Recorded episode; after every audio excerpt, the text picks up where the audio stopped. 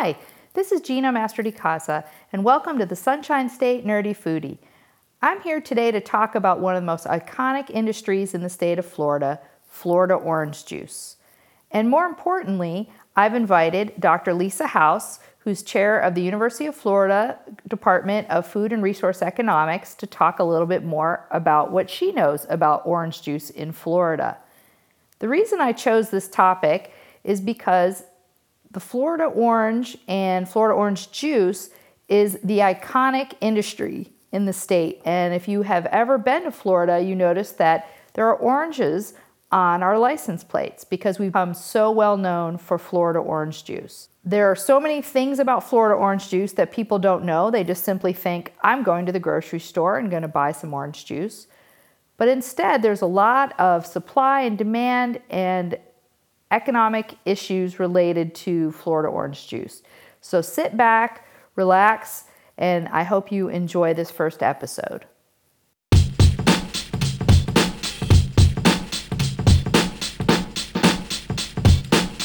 Thank you so much for being willing to speak with me today, Dr. House. Um, tell me a little bit about what you do at the University of Florida. Okay. Well, I'm a professor in food and resource economics, uh, which is the study of economics and business related to the food and agricultural system. Um, my particular area of research is I study what how consumers make decisions, uh, mostly regarding food. And so you might wonder why an economist cares about how people make decisions regarding food. Um, we're particularly interested in in how they make decisions regarding what they're willing to pay for different food products and how that um, transfers all the way back to the farmer in terms of how whether or not they can be profitable growing the healthy foods that we need to eat today. Well, that is actually very cool. And to think about that's something you can go into to study and become an expert in. I just don't think I don't think there's many high school kids out there saying that's what I want to be when I grow up. But I, I'm glad you're there. Thanks. It's not what I. It's not what most of us started out in high school. Um, we call food and resource economics a found major. Um, people usually don't come to college knowing about it, um, but they might stumble upon one of our classes while they're here and, and find it as interesting as I did. So you've been working a lot with the commodity of citrus and orange juice in particular. Could you talk a little bit about what you know about orange juice consumption and where it's going? Sure. So, obviously, being in Florida, citrus is important, and one of the largest pieces of that is orange juice. Um, people may not realize, but most of the orange juice that's produced in the United States is produced in Florida. Um, California and Texas also produce citrus, but they tend to specialize more in the fresh crop. And so the juice that you drink and buy at the store, if it's from the United States, is most likely to be from Florida. And so I do spend a lot of time trying to understand how consumers make decisions about whether or not they want to buy orange juice. And that is something that's been changing over time. Um, orange juice is one of the uh, most popular of the fruit juices that's out there, but over time, and, and you may know this just from going to the grocery store, there's a lot more choice than there used to be for juices. Um, depending on what your age is, when I was growing up, the choices tended to be things like apple, grape, or orange juice. And now, if you go to the store, you see this wall of all these different flavored and interesting juices. And so that means the orange juice industry has more competition. Um, people may drink a little bit more juice, but now they're spreading it across all these different juices. And so over time, we've seen per capita consumption, the amount each person on average drinks of orange juice decreasing. And so the industry is obviously interested in that because uh, orange juice has a lot of great vitamins and nutrients in it that are healthy, and they would like to see people drinking more orange juice. So we try to understand what influences people to choose orange juice over other juices and how they choose between the many different orange juices they're on. So I remember seeing when I was a kid, they'd always have the classic breakfast would be usually cereal, maybe toast, maybe orange juice, maybe the typical breakfast in America? Well, one thing that we've seen happen is breakfast has really changed over time. Like you said, you just described the breakfast that I remember seeing in commercials, and um, sometimes cereal and milk would be part of it, but orange juice was part of it. We see a lot more breakfast on the go now.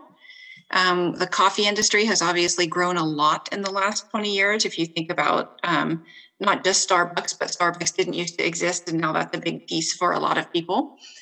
And so um, we do still see orange juice is perceived um, as a part of breakfast. Um, it is, people do drink it throughout the day, but it's clearly still associated with breakfast. But breakfast itself has declined some. And so that's also led to a little bit of the decrease in orange juice consumption. So, what are orange juice processors and growers of citrus trying to do? What, what do they want to see happen other than people obviously buying more orange juice? What, what are some of the things they would like to see to change some trends in consumption? So, right. So, obviously, orange juice producers and processors are interested in, in selling more orange juice. So, they're trying to understand um, what leads people to purchase orange juice. Uh, one of the things that they're trying to understand is there's sort of two different decisions that go into almost any product that you purchase, but particularly a food product that you purchase regularly. One is the decision about whether or not you're going to consume that product at all. So, am I going to drink orange juice? And then there's kind of a second decision. Once you've decided that you're going to be in the market for orange juice, the question is, how often am I going to drink it? So, the orange juice industry is always interested in understanding um, what people's preferences are. For example, you know, do they want smaller bottles that they can take on the go with them for their breakfast on the go? Are they more interested in some of the in some of the blends that blend orange juice with other flavors? Are they interested in calcium enriched orange juice? Are they concerned about um, sugar and wanting one of the reduced sugar orange juices? So they're really just trying to understand what um, different people want. And, and that's just the thing is not everybody wants the same thing out of orange juice. And again, that also explains why when you go if you go to the refrigerated section and look at orange juice in a supermarket, you have a lot of different choices, not just brands, but whether or not there's pulp, whether or not it's reduced sugar, whether it is blended with other flavors.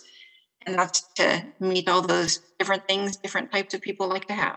One of the things I've learned recently is that there's actually a definition of orange juice. What counts as orange juice? It isn't just anything that comes from anything citrus. There's an actual legal definition, and I believe it's in the federal statutes, if I'm correct. That's correct. Um, if you're like me, when I started working with it, I thought, you know, there's oranges, there's grapefruit, there's tangerine. They're each kind of their own thing. But it, it actually turns out that there's a lot of different varieties of orange and tangerine and grapefruit. And sometimes there's hybrids of the two of them. So understanding whether something is actually an orange or it might be a hybrid of something else. And then what goes into the orange juice. Um, that's part of why they have those definitions. But again, it's it's so that there's a consistent flavor and so that you know that that's what you're getting when you purchase it. Well, in fact, related to that, I, I learned that there's a bit of a, I don't even know if it's an effort, I would say more of a discussion about should they expand the definition to allow more varieties that might be, say, 25% tangerine and the rest orange or other kinds of things with would that open up the market possibly for um, different orange juices out there?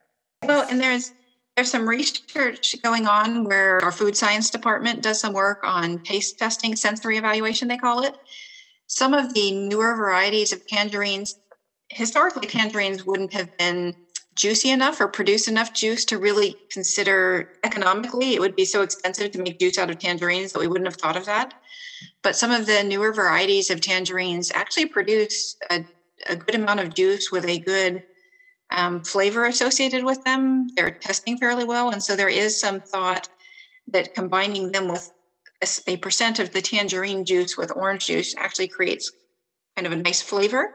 So there, I do believe there is some discussion about how much tangerine juice could be in an orange juice and still be called orange juice. I hadn't, I hadn't quite thought about exactly how you draw the line, but there there certainly needs to be, I guess, some boundaries, or you'd have who knows what would be in an orange juice. Well, exactly, exactly, and like I said, it, it has to do with the fact that they are actually different things. A tangerine and orange, obviously, a grapefruit. I think we think of it, but they at times get fairly close to each other in terms of for for the novice who isn't experienced and can't taste the juices and tell the difference uh, for the professionals that work with it, they can easily taste the difference between tangerine and orange. But for a lot of us, it just tastes like good what we think is orange juice, even if there is some tangerine in there.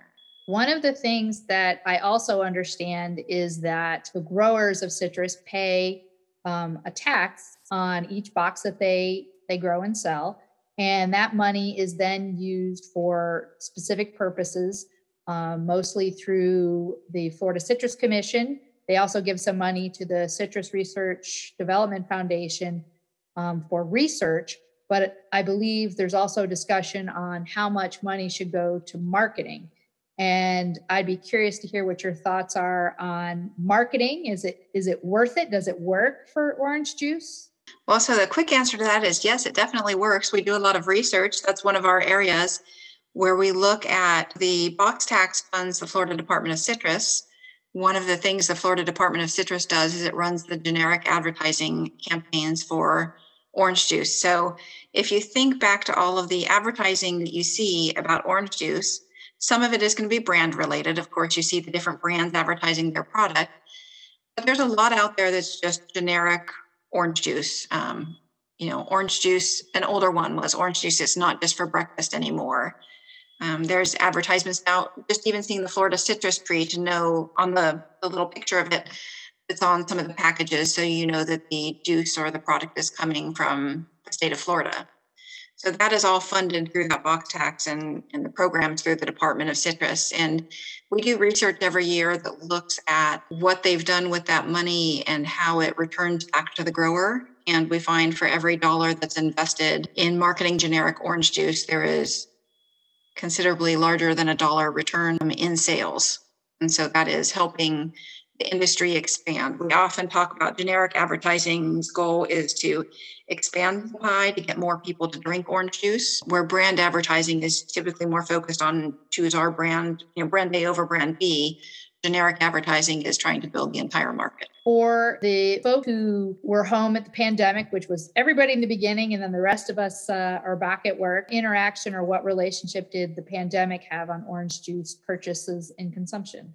Right. So the pandemic was really interesting for orange juice. We saw a lot of things happen to food and agriculture with the pandemic. Some foods really had challenges associated with even just getting to the market. Um, and if you think about different types of food products and whether or not they're going to spoil or whether or not they can be stored, it has a lot to do with it. So orange juice had the advantage of it can be stored. And so if people can't get to the grocery store or can't get to where they would get orange juice right away, it doesn't spoil as quickly as say fresh fruits and vegetables. The other uh, issue that came up is, um, and we've known this for a long time, that one of the things that we call them demand drivers, things that get people to purchase orange juice. Uh, one of the important things is the nutritional benefits of orange juice and the feeling that a lot of people have that orange juice, the vitamin C content in orange juice is going to help you stay healthy and, and help your immunity. And so we saw two things drive people to buying a lot more orange juice at the beginning of the pandemic. One of it was probably that belief that it was going to help them stay healthy. And one of it was there was a lot of what we call pantry stocking. At the beginning of the pandemic, we didn't know how often we were going to be able to go grocery shopping. The grocery stores were running out of certain food products. And so people tended to buy more to make sure that they could have it. And orange juice was one of those that saw a very large spike in purchases. So actually, they ended up selling after years of decline in how much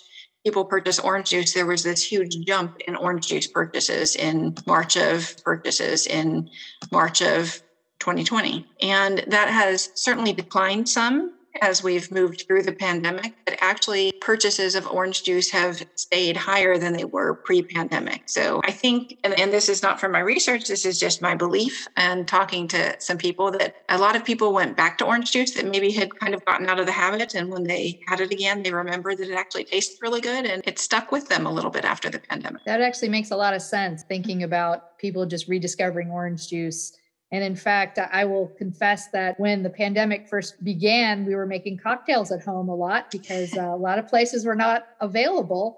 And I was purchasing grapefruit juice for my preferred cocktail for a bit. Um, and I was buying good, fresh grapefruit juices, and I don't normally buy that myself. So I think that could be a factor. I'm just throwing that out there. That's probably more anecdotal than, than supports your research, but we we actually do research on grapefruit in many different countries because Florida actually exports grapefruit. And uh, questions we ask people when we ask about their grapefruit consumption is whether it was consumed as part of a beverage. That's a real thing. And in some countries, um, not just the cocktails, but grapefruit beer is fairly popular in some of the Asian countries. Right. And if I remember correctly, somebody told me that Japan is a big consumer of Florida grapefruits. Japan and South Korea, actually. South Korea. Very interesting. I that I didn't know either. So yeah. see, this is why we bring experts in to ask good questions. Yeah. Um, another question I had was so sometimes there are barriers to growing oranges um, for orange juice. And so we've certainly had a lot of diseases over the years. So most recently, HLB has been causing citrus green, and that means the fruit doesn't ripen properly. It'll drop. It's it's odd looking and it's hard inside, and so that's been a challenge. But there's certainly been movement towards it. But the big thing I remember is from 2017, I believe, when Hurricane Irma kind of managed to hit Florida just in the right path and right timing to really do to Florida oranges. Um, do you have any information about what happened then? So, the Florida citrus industry in general historically has had challenges every so many years, whether it be disease or hurricanes that are going to impact production. And, and it's one of those uh, sort of curses of being in Florida that, that we seem to attract our share of fair share of hurricanes. And the timing of hurricane season tends to be near harvest time for citrus, which makes it worse because when the fruit is near harvest, it's the heaviest on the trees. And that's when the wind does the most damage in terms of knocking it off the tree. And so we've seen a couple times where hurricanes have come through and really decreased you know the crop year. Um, not only that it's it's quite possible in 2004 and 2005 when the hurricanes came through florida that they, probably helped spread the insect that transmits this disease that infects citrus trees. So it's it's kind of been a combination of hurricanes and what we this bug called the asian citrus psyllid which transmit the a virus to the trees. Now, just I'll get this out there because when people who aren't familiar with trees hear that, they start to worry. It's not something that can go to humans. What it does, though, is it stops the tree from effectively getting the nourishment that it needs. And so the tree goes into kind of protect mode and it's going to protect the tree and not worry about the fruit. So the fruit falls off the tree early. And that has really done two things to producers in the state. It's decreased the production of citrus tremendously. The tree simply can't produce what it used to be able to produce. It's also really increased the cost of production. So, first of all, we have a tree that isn't producing as much as it used to. So, what it produces is more expensive, but it's also costing more to keep that tree alive and try to keep this disease from infecting the trees. So, we've had both a decrease in production and an increase in cost. So it's it's done a couple things. We are producing less juice, and so we've had to import more juice. So it's actually harder to get 100% Florida orange juice right now because we're not producing as much. And it's also increased the prices. So again, going back to my being an economist, when the price of something increases, the demand for it falls. So another reason we've seen some decreases in consumption of orange juice over time is it has become more expensive as production has become more expensive. So, right, we look towards all the horticultural scientists, microbiologists, and all the other scientists in IFAS to try to find things that are going to help those trees survive and produce more and better tasting fruit at a lower cost for the producers. I know that a lot of the citrus growers are following a variety of paths to keep their groves going, and many are replanting, starting over with new trees, trying different types of trees, trying everything from a cover that goes over the little baby trees so that the bugs can't eat them. Um, and there's there's a lot of different styles and things. So I do think that there are many folks hanging into the industry to to grow oranges and and continue on.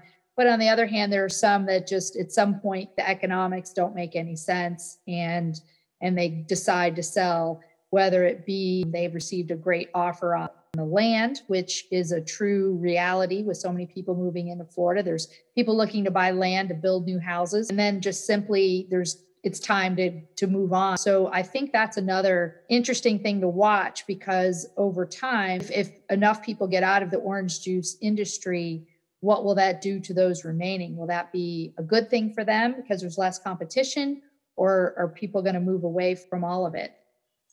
Well, I think it, it's mostly bad, probably not mostly good. And there's one of the reasons for that is as as you lose producers and you lose fruit in the state, then you lose the ability to support some of the processors who are making the orange juice. So you could get to a point where if processors are closing, that, that even the growers that are left have less options of what to do with their fruit. So it's not automatically just better because my competition left, so I get more of the market. That might work better if I was able to produce more. So if my competition leaves and I can expand, then I can take advantage of that. But the problem is the limit on expanding due to the costs right now. But yeah, it's uh, they are trying many different things to find solutions, to find ways to live with this and and reduce costs. But it would be really hard to think about the state of Florida without a citrus industry. And that goes back to one of the things we were talking about earlier in terms of what people think about and, and want with orange juice. I mean, and that advertising that the Florida Department of Citrus has spent 80 plus years branding not just orange juice, but really Florida orange juice. And when we do surveys to try to understand what consumers think, they associate Florida with quality orange juice and with quality oranges of any kind, quite honestly. So it would be really hard and heartbreaking for a lot of people to see if the industry were to really fall apart. So uh, there will, I think there will be continued investment and they're finding um, things that are helping growers survive with this disease, but they have yet to find the magical silver bullet that's going to cure the disease for the trees and allow production to immediately return. You know, at the beginning, we thought, okay, we'll find either the varieties that can survive it or we'll find a solution for it and it'll be gone and everything will be fine. It's been a much longer term learning to live with the disease and produce with it versus solve it 100%. And I believe that in the state of Florida, we had the HLB and the Asian citrus psyllid first in the for the United States anyway, and it came in as an invasive pest. But now I'm understanding that both Texas and California that, that grow fresh fruit are starting to see more and more HLB infected trees. So it'll be interesting to see what happens with the fresh fruit market as well. There aren't that many. In fact, if you go to the grocery store in Florida, they will have some oranges or tangerines that are from Florida, but they don't always look as gorgeous as the ones from California. And so people have to weigh do you want a Florida orange or do you want a California orange? But they're generally speaking not as attractive as fresh fruit. Um, they taste good and they're usually not from very far away, but they are different. Yeah, that's true. We've done, again, we've done work with that and consumers. And in taste testing, they're pretty much going to select Florida fruit as better tasting. Um, but in part because of the humidity levels and, and different things that we have in Florida, our fruit tends to not look as pretty as California fruit. So it's just a matter of right what people want, and and a lot of times with that, it's just a matter of education and learning. If they realize it tastes good once you get inside of it, it who cares what the peel looks like? Quite honestly, it's true. And there's also a movement in the northern part of Florida, collaborating with sort of the southern half of Georgia to grow satsuma oranges, and that would be, I believe, fresh fruit. Um, so there's a lot of folks really making effort to expand the number of acres of satsumas, in the Panhandle and into South Georgia, and they they also sell orange juice as well as sell them um, as fresh fruit, I believe. But seeing that part expand has been also pretty interesting, and they have the variety that they've chosen can handle colder weather. Right. And we see this more with oranges. Tangerines, um, fresh tangerines used to be largely from Florida. Then they moved to being more from California when a different variety of tangerine took over. But there's been a lot of research in terms of finding a tangerine that grows in Florida. Again, the, the tangerines from Florida often have a better taste profile, but for a long time had more seeds or were more difficult to peel. There's been a lot of progress made on some varieties of tangerine that actually grow well in Florida look pretty. So it would be a fresh fruit. And of course, grapefruit has always been both for the fresh and the juice market grown in Florida as well. But oranges and, are a little bit different. And most of our grapefruits are grown in the Indian River part of Florida, right? As far as we know, I think the majority is. Yes, I, um, I think some in Southwest Florida as well, but Indian okay. River is a big grapefruit area. All right, and in Florida there are three major areas that grow citrus, and so I mentioned Indian River. That's the Vero Beach and Fort Pierce area. You've got the Central Florida Ridge area, which is Lake Wales, down to Lake Placid, and all the way up to Lake Alfred, which is where the UF IFAS Citrus Research and Education Center is. And then down in Southwest Florida with the Gulf Citrus Group, and they go all the way down into, say, Immokalee and Fort Myers area and all that. So there are three big regions that grow it, but it has steadily moved further south because they used to grow oranges really where we are now in north central Florida. And it was a freeze, I believe, that ended it in in the Marion County all the way up through Alachua County area. Right. And it's a little bit before my time working with citrus, but I think freezes moved it south and I think when citrus canker came in the 80s that also moved it a little bit further south with a lot of the population around Orlando where there used to be citrus and now there's housing.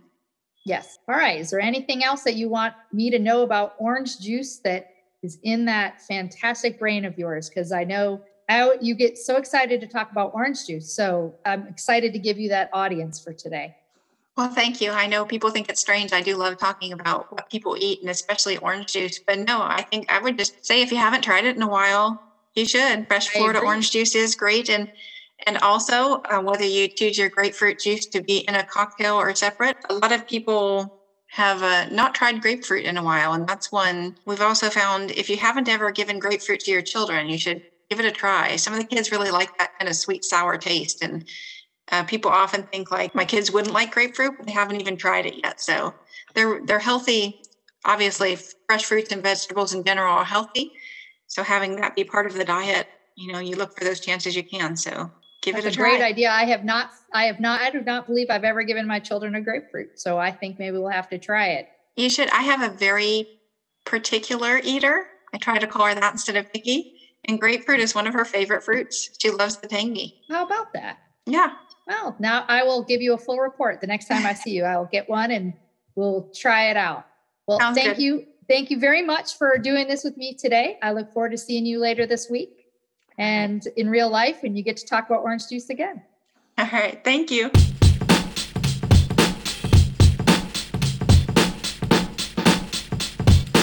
Thank you so much for being with me today to kick off the Sunshine State Nerdy Foodie. I hope you'll listen again and look forward to the next episode.